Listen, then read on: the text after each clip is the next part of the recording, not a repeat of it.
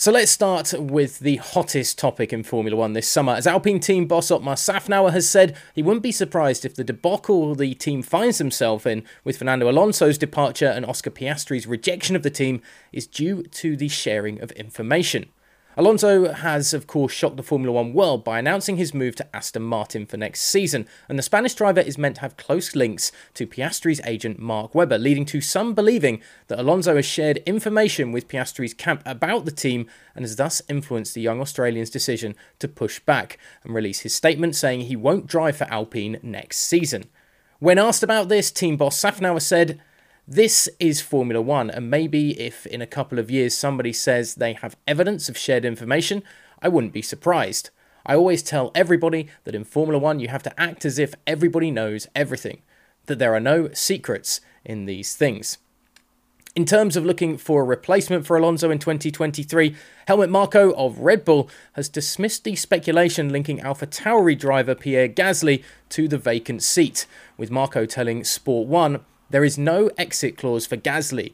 There was none before the summer break, and there will be none after the summer break.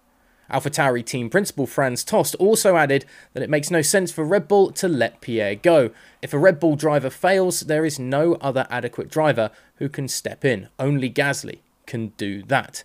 So perhaps maybe there's still a chance for Gasly to be racing at Red Bull in the not too distant future, although try knocking off Max Verstappen or Sergio Perez at this point.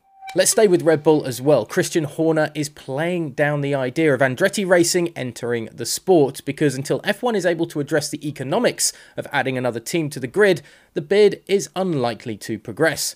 Michael Andretti, son of legendary racing driver Mario Andretti, has been bidding to add his team to the Formula One roster, but the current paddock of constructors have pushed back against the idea with concerns over how it will affect the prize fund and revenue streams of other teams. Horner told Sky Sports F1 that if the economic situation around the arrival of Andretti Racing wasn't an issue, a 24 car grid would be a positive thing, especially as it would give more young drivers a chance to battle at the top of the motorsporting pyramid. However, added Horner, the problem comes with addressing the finances of the situation. Bringing two more teams in, you just dilute the pot for the 10 that are there, and there is no relegation or promotion system.